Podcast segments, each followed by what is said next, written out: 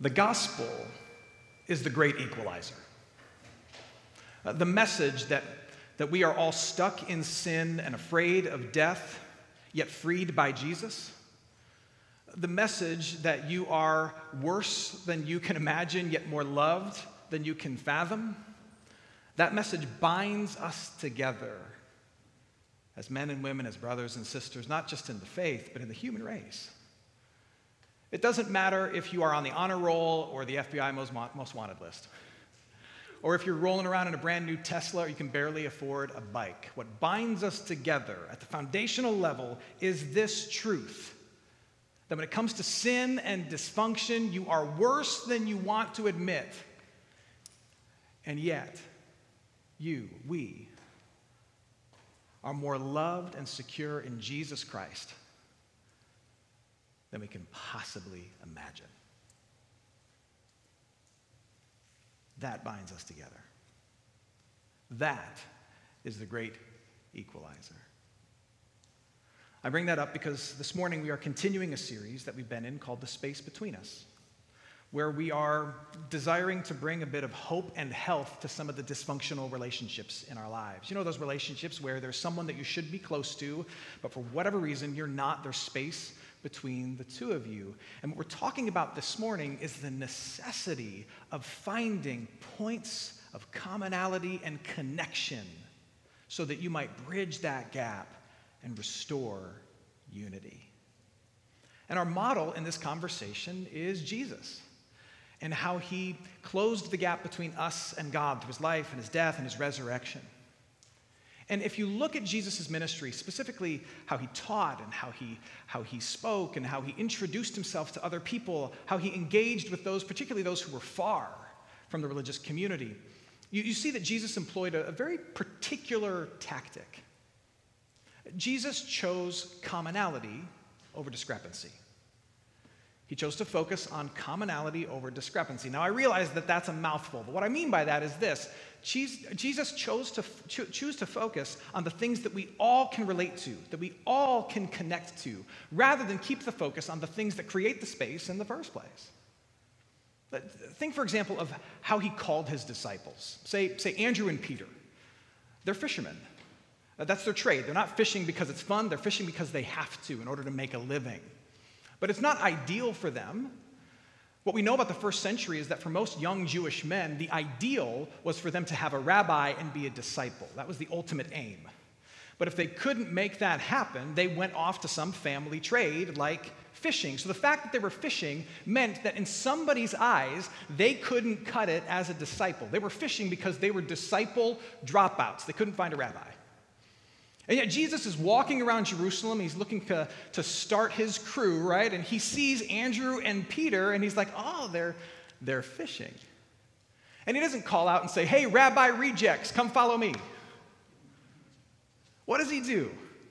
Here's what he does Matthew chapter 4, Jesus does this. He saw two brothers, and he saw that they were fishermen. And he said to them, Follow me, and I will make you fishers of men. Immediately they left their nets and they followed him. This is easy to overlook, but Jesus looks at them and he doesn't see what's wrong with them. He doesn't see what's broken about them. He doesn't wonder aloud why they couldn't find a rabbi other than him. Instead, he says, Oh, they're fishermen. Hey, guys, guys, I've got some fishing for you to do. Follow me. And they do. Or think about Jesus' teaching. Remember, what we believe is that Jesus is God in flesh, the Son of God the Father as he opened his mouth to teach the truths of the kingdom, everything he taught us should have easily flown over our heads at 10 miles. But it didn't. What does Jesus do? He teaches at the ground floor. He uses parables. He talks about fathers and sons and lilies of the field and lost coins and laborers in the vineyard and wedding feasts. He uses things and imagery that we can relate to, that is common to us, that we can connect to, that we can understand. And of course, it works all of a sudden, as he's teaching, there are light bulbs of faith going off in the hearts and minds of all these people. He focuses on commonalities and connections in order to share the message, create a relationship, bridge the gap. And it works. Why does it work? Well, it works for Jesus in part because he's the Son of God, God in flesh. But why does it work in general? Why will it work for you? As you seek to bridge the gap between you and the person that you're sideways with? Well, on a really basic level, the reason this works is because when you, when you focus on things that you have in common, you can see the humanity in the other person. A focus on commonality forces you to see the humanity in another person. When you focus on even the simplest of things that you have in common, points of connection between you and somebody else, it forces you to see a bit of yourself in them, and so you see more of their humanity. They become more real to you. Have you ever gone to like a carnival or a fair and had one of those caricatures drawn of yourself? You, you know what I'm talking about, where you pay like 30 bucks to get a terrible rendering of yourself. Uh, th- these are actually caricatures that were drawn of me and my brother. I'm on my right over here. Uh, in 1985, at a place called Auto World in Flint, Michigan. We got our caricatures drawn, and if you look really closely on my caricature, it, it, doesn't look anything like me when I was five years old, but what they did get right is that over my head there is a halo, if you look really close. and there is not one over my brother's head. It's the one thing they got right. But you know about caricatures. What they do is they find, they find the features you like the least about yourself, and then they magnify those things until something that looks kind of like you, but more like an alien. They take all the humanity out of you, and everybody gets a laugh out of it, and you pay 50 bucks for it. Now, think about the person that you're sideways with. You may not be able to draw, but I guarantee that you've made a caricature of them in your mind. It's what we do. We, we magnify their faults, we focus on their idiosyncrasies, we, we make the issue between us larger than it actually is. And the reason we do that is because it's, it's easier for us to, to hate that image than to hate the actual person. When we dehumanize them and we make them look like something other than they actually are, it makes it easier for us to justify being estranged from them. But that's precisely the power of commonality, finding points of mutual connection, even the smallest of them, is because when you find those points, it starts to erase and erode that image, and you start to see them as human once again. Like I said a minute ago, the reason this is powerful is because really what you start to see in them is you. And there's nothing we love to love more than ourselves. C.S. Lewis has this, this great phrase about friendship. He, he says this He says, Friendship is born at the moment when one man says to another, What? You too? That's how friendship, or even just being friendly, is born. Commonality, commonality increases the humanity, which can lead to the possibility of some restored unity. And I don't need to tell you this. If, you, if you've read the scriptures at all, if you've been paying attention even in this service to some of the scriptures we've already read, what you know is that God the Father loves when we land in that place of unity. He loves when the members of his creation, in particular the people within his church, who are filled with faith in his son, he loves when we are unified and connected together, when there's no space between us. Verse after verse tells us this. Scripture after scripture tells us to pursue this. Psalm 133, I'll read it again, celebrates this. Behold, how good and pleasant it is to God when brothers and sisters dwell in unity. Parents, you've experienced this. You've had that moment where your children are getting along. And not only are they getting along, but they're being nice to each other, like really nice to each other. More than that, they're being kind and compassionate to one another, and you didn't even have to threaten them. You're in the other room and you hear them consoling the other, or doing a favor for the other, or expressing love and compassion to one another, and you kind of peer around the corner and you think, oh my goodness, what is happening? They actually, come here, honey, they actually love each other. They're not choking each other. And you high five your spouse, and you're like, we're doing something right. That joy that you feel, that deep satisfaction you feel when your kids actually show care for one another, that multiplied millions of times over is how God is going to feel when you finally close the gap with that person that you're estranged from. God loves when we dwell in unity. Commonality helps you see the humanity. And when you see the humanity, you have a chance for unity. You have a chance. So then, how does this get lived out? What does this look like on a, on a, on a more practical level? Well, I want to give you an image that I think is helpful. I think is helpful when it comes to trying to wrestle with these relationships and, and get some unity through commonality. Uh, the image is of, well, uh, a knot. Imagine two strings bound together in a really nasty knot that you've got to try and untie. That's your relationship with this other person right there. And you've got to try and untie it. Now, what we want to do is want to focus on the differences between us, the discrepancies, the issues, the idiosyncrasies. But that's equivalent of holding either side of the strings and just pulling. And if you hold on to either string and just pull apart from one another, what does that do to the knot? It makes it just makes things worse. It just becomes harder to untie. So that's not an option if you're really serious about getting this better. So the only way you're going to start to untie that knot is by getting close to it, bringing it right to your face. That's what we talked about in week one. And what we're talking about today is looking closely at the strings in that knot that are all overlapping on one another, that are all bound together and bunched up together. That's your commonality.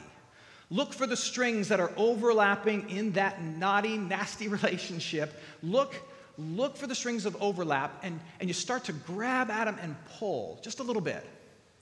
There's some overlap here. Can I pull on this? Will I get anywhere? No, there's no movement there. Let me try this one. Some overlap here. Can I can I pull on this one? Maybe, maybe. Oh, got some give there. Maybe we can talk about kids. No, apparently we can't talk about kids. Maybe, maybe we can connect over sport. Okay, there's some give here over sports. Maybe we, okay, the weather, we both experienced that. Let's talk. Oh, we got some give there. And what, what you do is, and this sounds so obvious, but is so rarely tried with the person you're estranged from. You get in the same room, you seek connection, and you just work the knot and you try to find the little areas where the strings are overlapped and you pull, you tug, you try, and you see where there's movement. And before long, things are starting to loosen.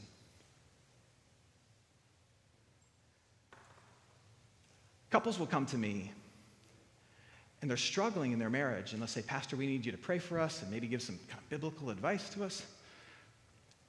And, and this is often my advice. My, my advice, among other things, is you have to find something, anything, that you can connect on and agree on.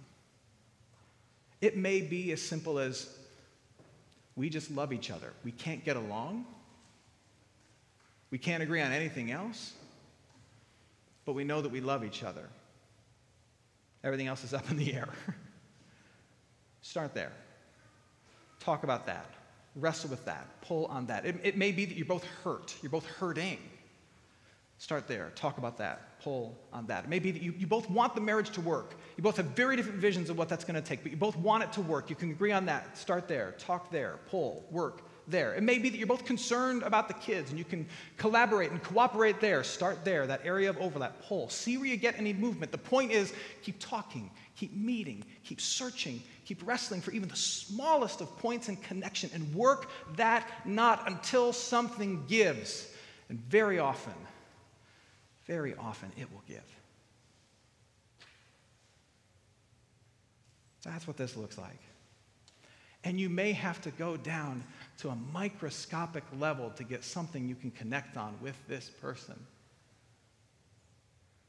But that wasn't beyond Jesus. Oh, you're a fisherman. I can talk fishing. The apostle and pastor Paul ran into this in a big way in the church in Galatia some false teachers had come in there and turned that little church around in bad ways. They, they had begun to teach that it wasn't enough to have faith in the resurrected Jesus, but you now also had to adhere to all the Old Testament law. And uh, a debate, some major division arose within that church, and this church that was at once one, at one point one, was now experiencing a whole lot of space between different factions. And it was threatening to, to pull this, this important church apart. And we might think of that as just a theological debate, but, but really it wasn't just a theological debate. It was more than that. It was, it was intense, it was personal. This, this conversation, this argument about the Old Testament law, with people pointing their fingers at one another who's observing, who's not, who's really a follower of Jesus, who isn't, who takes the gospel seriously. This was an argument about race. This was an argument about culture. This was an argument about one community being privileged over the other, and it was also about religion, all mixed together. This was a very volatile, angry situation with intense separation within the church. And so Paul is dealt with, Paul is left with trying to deal with that, and he's like, how do I create some unity here? And so he takes a cue from Jesus and he, he cuts right to the heart of what it is that the church in Galatia has in common. Listen to what he says in chapter 3. In Christ Jesus, you are all sons and daughters of God through faith. For as many of you as were baptized into Christ have put on Christ. There is neither Jew nor Greek. There is neither slave nor free. There is no male or female, for you are all one in Christ Jesus. I'll read that last phrase again. For you are all one in Christ Jesus. Paul is saying this get close, look at one another. Look at one another. Look closely. What do you see at the most, at the most foundational, fundamental level? Of the people around you in this church? Is it the fact that some of you are Jews and some of you are Greeks, some of you are men, some of you are women, some of you are slaves, some of you are free? Look really, really close. Why are you here? That's not it. It's not that stuff. It's because you are all baptized into Jesus Christ. You are all forgiven of your sins. You're wrapped in His holiness as if it's your own. You are all wearing the same clothing of Christ's righteousness. You are not Jew and Greek, male or female. You are brothers and sisters in Jesus at the deepest, most foundational level. That is who you are. And you have a choice in front of you, church. You can focus on these doctrinal, racial, cultural disagreements, and we need to deal with them. But if all we do is focus on that, we will split apart. But if we hold tight to what binds us together at the most basic level and build upon that, we can deal with this. And in your relationship with that other person, you probably need to take the same approach.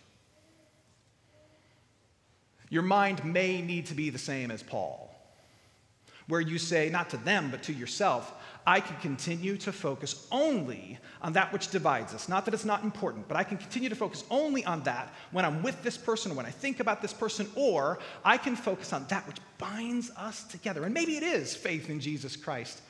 Maybe all you have, maybe you don't have that. Maybe all you have is a mutual interest in the Astros. Whatever it is, focus on that. That's your option. Build up from there or continue to push them over there. Which will it be? Which will it be? I've got a couple of things that I've found helpful in trying to do this in relationships in my own life, but also in helping people with some biblical count through some biblical counsel do this in, in their life. And uh, there are three things that I would encourage you to hold tight to as you try to create commonality and connection for the sake of fostering unity and restoring the relationship. It comes down to, to these three things Show your cards, stay curious, and put the best construction on things. By show your cards, what I mean is uh, they're struggling to see you as human as well. They've created a caricature of you in their mind, too. In order for them to see a little bit of themselves and you, to see you as human, you're going to have to do more than just show up and be stone cold. You're going to need to talk about the things you're hoping for, the things you're wishing for, the things that interest you. You're going to have to be vulnerable a little bit with someone that you might not perceive as totally safe. But if you're going to have a connection, a human connection, you have to show your cards. While you're doing that, stay curious. I realize that this person may be your mom, may be your child, may be your best friend from high school that you're suddenly sideways with. It may be someone that you think you know already completely assume you don't know the full story. Assume you don't know everything about what's going on in their heart and mind. Assume you don't know the whole person. And when you meet with them, don't only show your cards, but stay curious. Ask some questions. Play a little game with yourself. The next time I'm with this person, my goal is to find out something about them that I didn't know before. And what you're doing is you're tilling the soil of your mutual lives so that you can unearth something, anything that will help you see their humanity and they yours, and you can connect. Stay curious. And then this, this is the hardest one. That's why there's a commandment. The eighth commandment touches on this. Put the best construction on everything they say and do. This is so difficult because when you're with them and they start talking like they always talk or doing what they always do, you're going to be immediately tempted to rebuild that caricature of them in, their, in your mind. Immediately tempted to do that tempted to say, oh, she, she's lying again. I, bet, I, guarantee, I guarantee she's lying. Or he's so lazy. The reason he hasn't got a job is not because of no opportunity. He's just so lazy. There you are, build, building that caricature again, dehumanizing them. And some of the things you assume may be true, but for the sake of unity, put the best possible construction and explanation on the things that they say and the things that they do. Assume the best so that you have the opportunity to try and connect over the rest of what you talk about because otherwise it's shot. One of my toughest days in ministry, if not the most complicated day I've had in ministry, was June 28th, 2015. It was, it was a Sunday night, and on the previous Friday, the Supreme Court had ruled in the case of Obergefell and Hodges, which was the case that decided that um, same sex marriage was legal nationwide. And two days later, on a Sunday night, I'm set to lead a service in Midtown Manhattan. It just so happened that the city's Pride Parade was that Sunday afternoon, just a couple streets over from my church. And our church was small, about 50 people. Uh, it was full of young people and incredibly diverse, uh, diverse in in belief, diverse in attitude towards the world, uh, diverse in lifestyle, diverse in, in ethnic makeup, uh, socioeconomic makeup, very, very diverse group of people. And as we got ready for service that night, people started showing up for church, and, and I could see really easily that, that they showed up in one of two camps. Some showed up and they were, they were crestfallen, even heartbroken over what had changed in our nation in just the last two days, and they were worried about what this meant for the future of the church and uh, where our nation was headed as a whole. And they were carrying that burden in with them. And then there were others who came and they showed up sunburned from the parade. And I watched as they sat on separate sides of the church. And they'd all shown up wondering, oh, I wonder what Pastor Matt's going to say about all this. I was wondering the same thing. I remember riding the train over and just praying and not knowing like how pastorally to address this moment. Like, do we, do we, is it a moment to just speak the truth about, about what the scriptures say, about what biology and sociology all, all say? Is, is this the moment? Is, is there something else that needs to be said? And, and, and I just, I couldn't shake the words of Paul from Galatians chapter 3. And as I as I then wrestled with those words and thought about those words as I rode on the train, it, it became clear to me, and I'll chalk it up to the Holy Spirit, it became clear to me that, that the, the greatest issue for that little church that night was not the new law of the land, but whether or not we were going to love each other well as we wrestled with the new law of the land.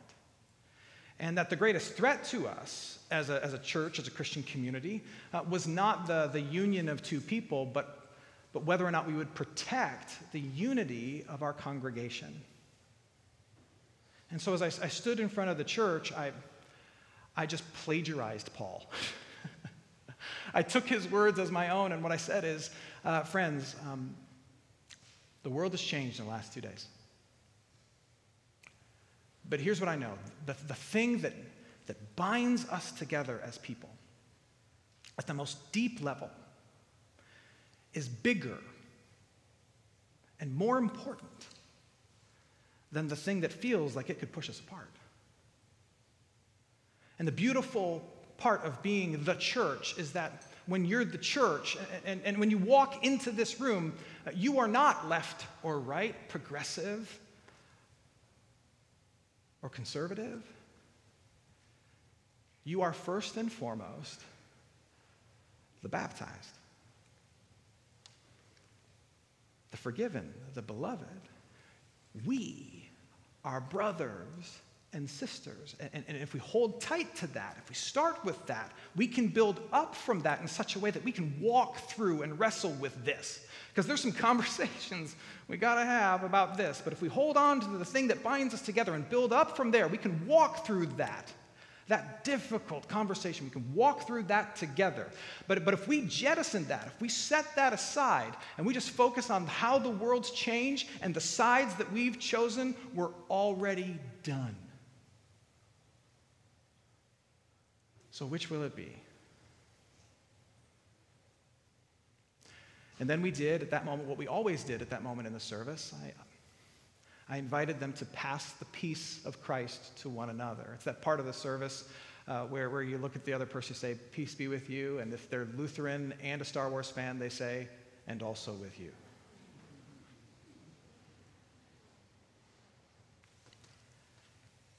Only that night, I encouraged them, I asked them to not just turn to the person next to them, but to walk to the other side of the room and say, Peace be with you. And to their credit, they did. The person that you're sideways with. It's time to walk to the other side of the room. And to bring with you peace. Not focused on the things that push you apart, but peace built on something, anything that binds you together. Let's pray.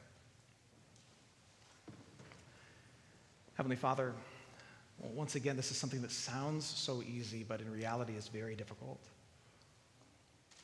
Uh, we love to focus on the things that, that keep us at odds with somebody else. We love to focus on how we're right and how they're wrong. But, but, but we are grateful that you have not done that with us, that Jesus has, has come down to earth and met us where we are, not where we should be, and has given grace and mercy to us and met our deepest need. Father, we pray that you would give us the courage by your Spirit to walk across whatever room we need to walk across and find whatever point of connection and commonality we can so that we can see the humanity in the eyes of our sister, of our mom, of our spouse, of our friend, of our coworker, so that there might be hope of unity. We ask this in Christ's name. Amen.